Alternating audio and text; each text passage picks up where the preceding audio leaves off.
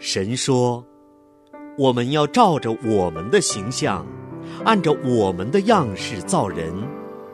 神就照着他的形象造男造女。从起初到永远，从旷野到高山，从伊甸园到新天地，父与子的亲情亘古不变。你与我的亲情血脉相连，亲情不断电。亲情的家人们好，我是安好，欢迎大家来到我们这一周的《爸爸在哪儿》。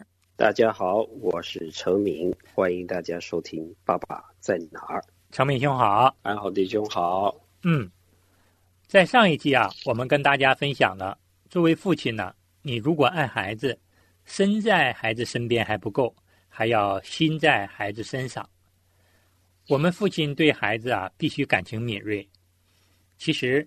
心在孩子身上，不仅是保障孩子身心健康的前提，更是塑造孩子生命的保障。心在孩子身上，可以让我们养育敬虔的儿女，让家族优良的品质啊代代相传。对，今天呢，安好和成敏呢要跟大家来分享一个新的话题，就是作为爸爸，你如果爱孩子，请别激怒他。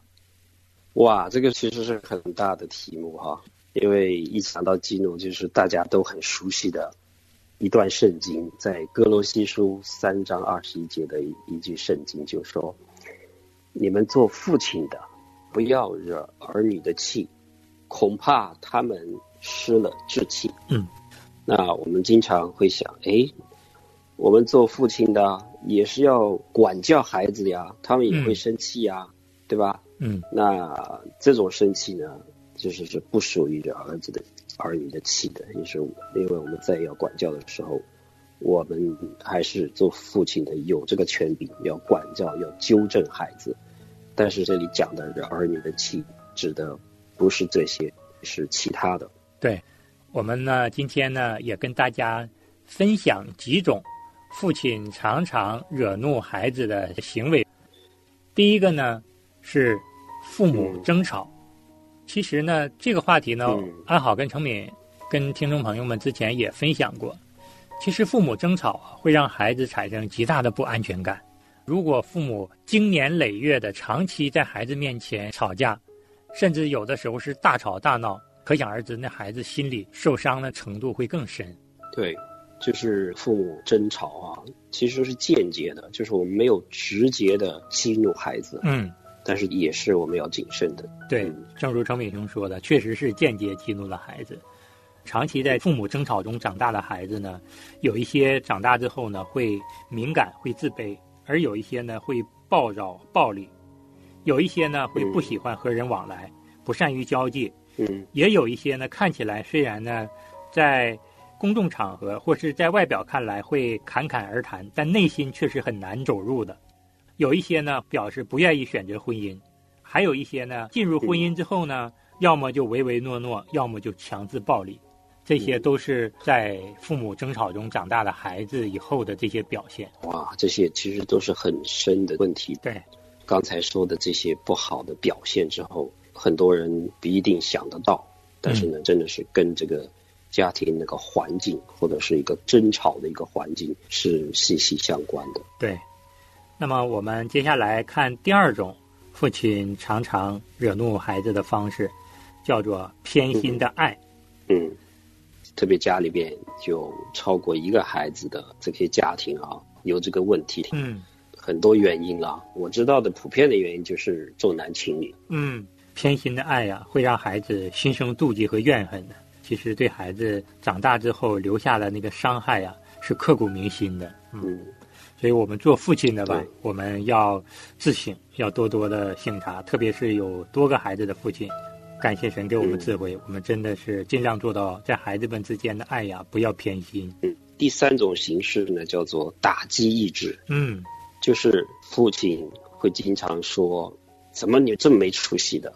你怎么什么都做不好啊？你怎么那么笨的？”嗯，其实这个其实很严肃的事情哈，在一个小孩的世界里边，爸爸说的话就是他们的整个世界啊。对在这个时候，父亲说这种话的时候，让这个孩子，你说有多伤害哈？对，我在猜想，听众朋友们很多跟阿好会有同样的感受。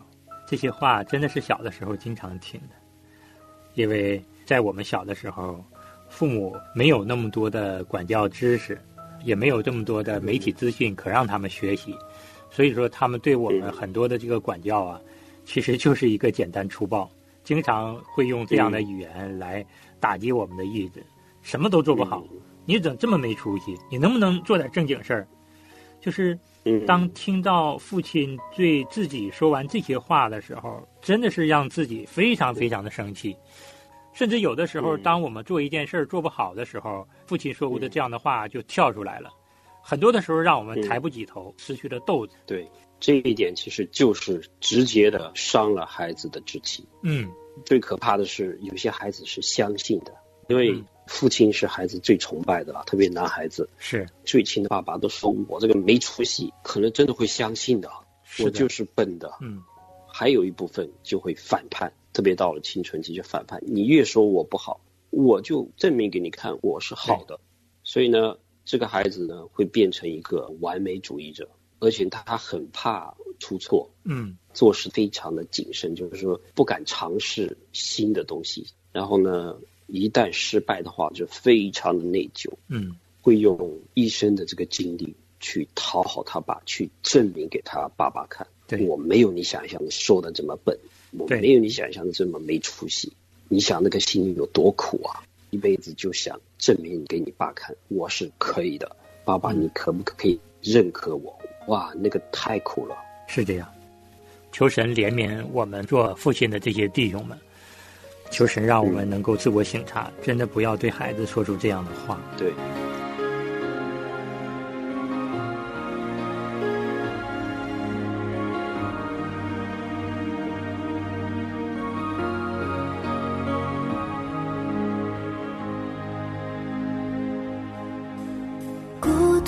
独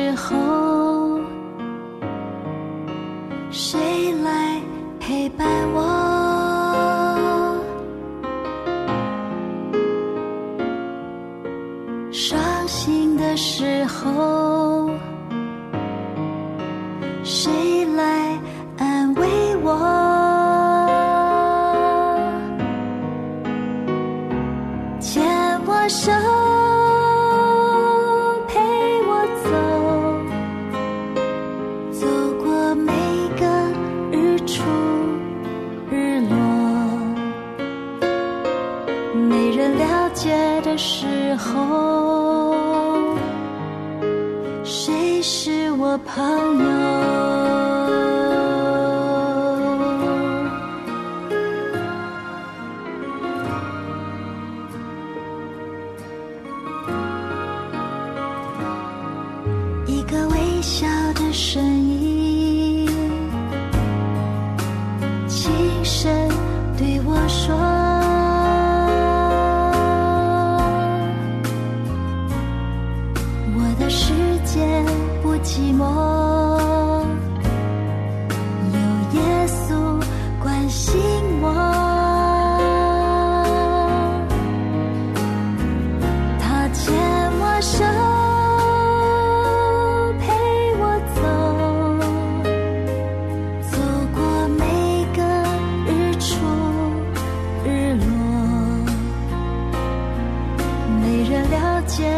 时候，注视我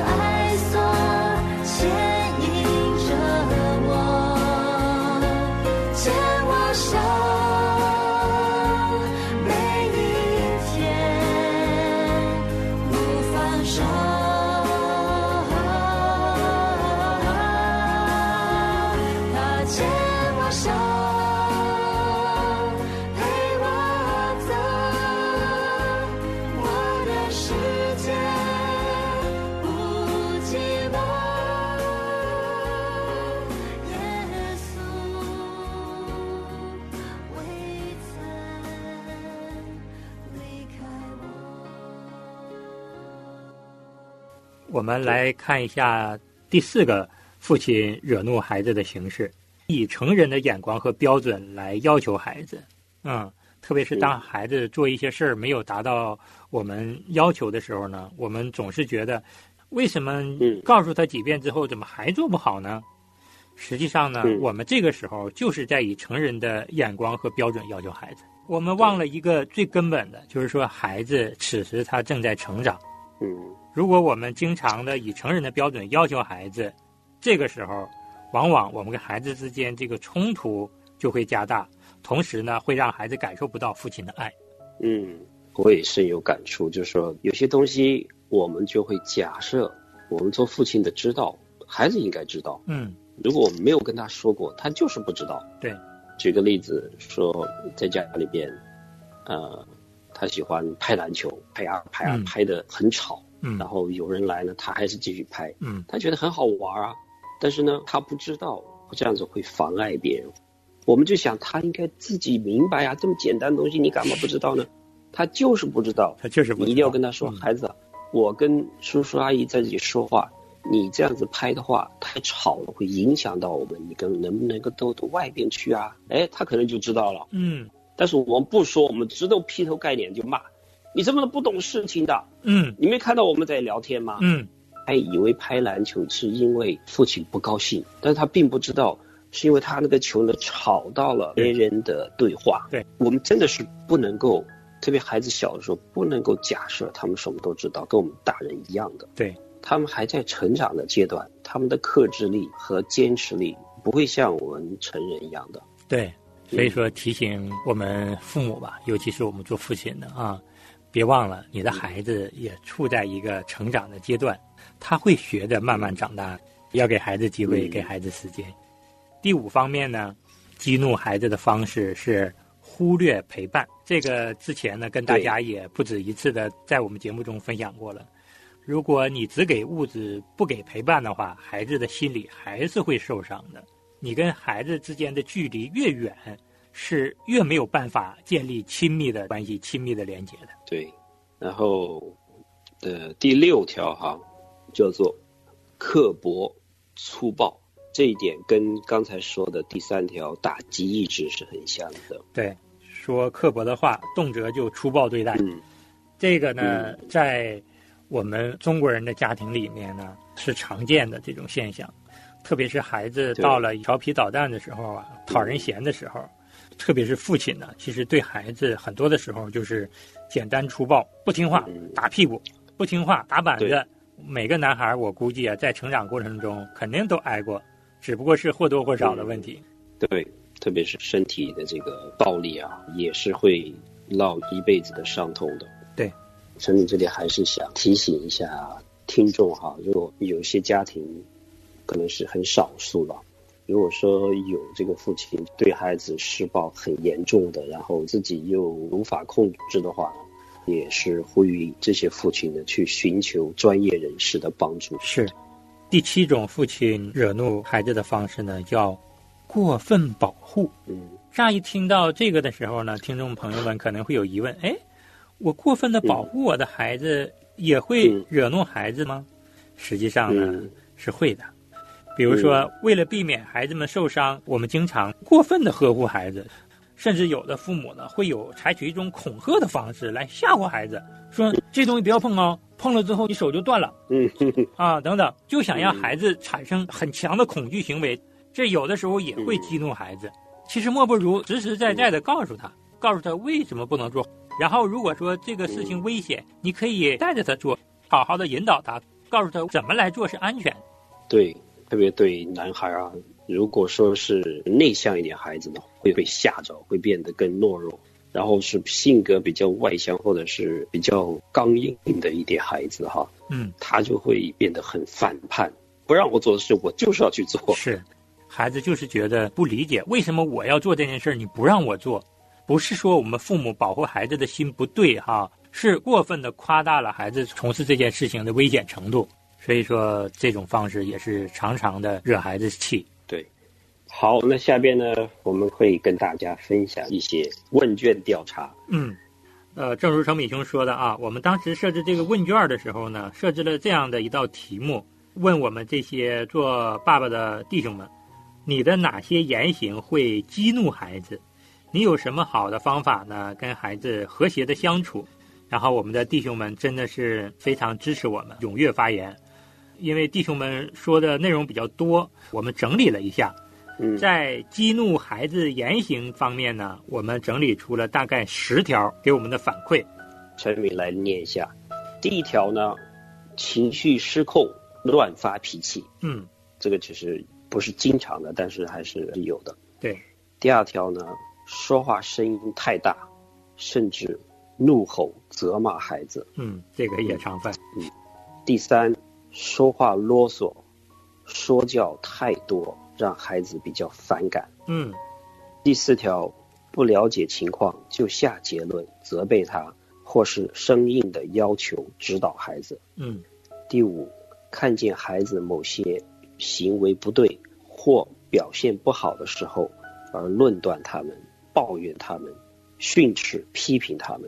嗯，第六，说的某些地方做的太差，会叫孩子很不开心。嗯，第七个。夫妻间为一些琐事而争吵的时候，会让孩子生气。嗯。第八，强迫孩子去做一件事或者不做一件事。嗯。第九，有时候答应孩子的事情没有做到或者没有做好。嗯。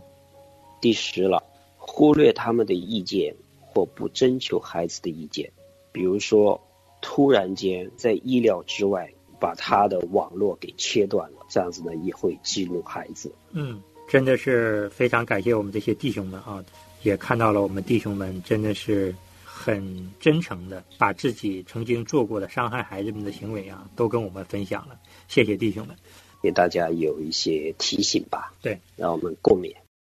我祈求慈爱的主耶稣。用你的爱来充满我，让我更认识你的宽恕，填满我爱心的不足。求你解开恼恨的枷锁。使我能从心里宽恕，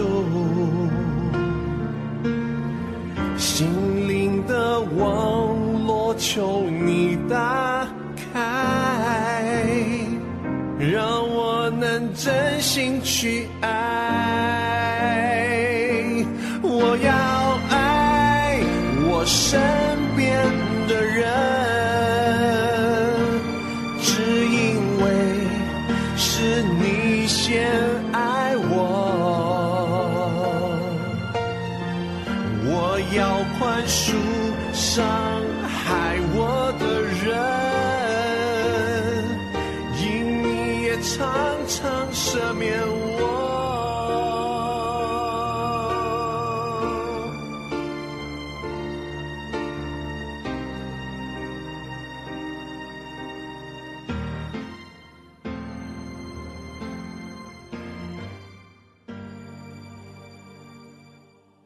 然后安好呢，接下来把。有什么好方法跟孩子相处？跟大家分享一下，这也是我们的弟兄们给出的一些方法建议。第一条，多鼓励，多倾听，多沟通，多了解，多一些耐心，多站在孩子的角度考虑问题。第二条，把孩子当做一个独立的人来尊重，不强迫孩子。第三条，对高中的孩子要把他当成朋友，平等的交谈。对他们是建议而不是命令。第四条，改变自己在孩子面前讲话的方式，学着以朋友的角度和他沟通，彼此鼓励。第五条，用更包容、更温和的态度与孩子交流，会有更好的效果。第六条，多陪伴，要经常和孩子一起玩，一起探讨孩子喜欢的话题，一起完成孩子想做的一些事儿。第七条，和孩子做朋友。多和孩子聊天多陪他出去玩儿，一起从事一些孩子感兴趣的体育运动。第八条，与孩子有关的一切事情，需要提前跟孩子商量和交流，就会减少冲突。第九条，要多为孩子们祷告，要多用圣经的话去鼓励孩子们，也提醒做爸爸的要学会控制自己的愤怒，学会忍耐。第十条，要关注孩子的喜怒哀乐，让孩子把心中的感受说出来。同时，我们也要把自己的喜怒哀乐告诉孩子，互相的体谅，双方就和谐了。前十条啊，弟兄们说的是比较简短的。那么在我们的问卷里面呢，还有一位弟兄啊，当然我们不知道是谁啊，因为我们的问卷是匿名的，说了让安好和程敏非常感动的一段话。安好呢也把它读出来，在节目的最后吧。也跟我们听众朋友们一起来分享，也和我们的爸爸们一起共勉。嗯，这位父亲说：“其实很多的时候，我批评孩子，并不是为了孩子得益处而在管教孩子，而是被他们的状况所激怒了，从而激发了我自己更大的恶。有时我训斥孩子，是为了发泄我自己的愤怒，可想而知，我气得歇斯底里。”孩子也变得暴躁、怨恨。当我安静在神面前祷告，认真思想为什么自己容易被恶所激怒，结果，神让我看见自己生命的问题。因为我发怒其实是完全体贴自己肉体的感受。孩子的不好只是外部的一个因素，却显明了我的爱没有忍耐，没有智慧，只不过是体贴自己的感受罢了。雅各书一章二十节告诉我们，因为人的怒气并不成就神的意。罗马书十二章二十一节也告诉我们，你不可为恶所胜，反要以善胜恶。面对教养子女过程中的愤怒，我们的出路在哪儿？我想，我们要真正安静下来，相信主会与我们同在，因着信，我们的情绪会得着处理。同时，借着祷告，我们能够得着从主而来的智慧，去更好的看见孩子行为背后他们生命里的问题，他们生命里的需要。作为一个神家的爸爸，我们必须要引导孩子，带领他们悔改归向神，使他们走当行的道，就是到老，他也不偏离。感谢主啊，真的是非常感谢我们这些可爱的弟兄们。我觉得每个弟兄都深有感触，对，也是能够感受到这位父亲他对自己的一些自省吧，然后在神的话里边，在祷告里边得着安慰。嗯，节目的最后，安好再一次的把程敏兄在开篇提到的这节经文，再跟大家分享一下，《哥罗西书》三章二十一节：“你们做父亲的，不要惹儿女的气。”恐怕他们失了志气，让我们共勉吧。嗯，那我们今天这期节目就到这儿，下周同一时间我们再见。我们下次再见。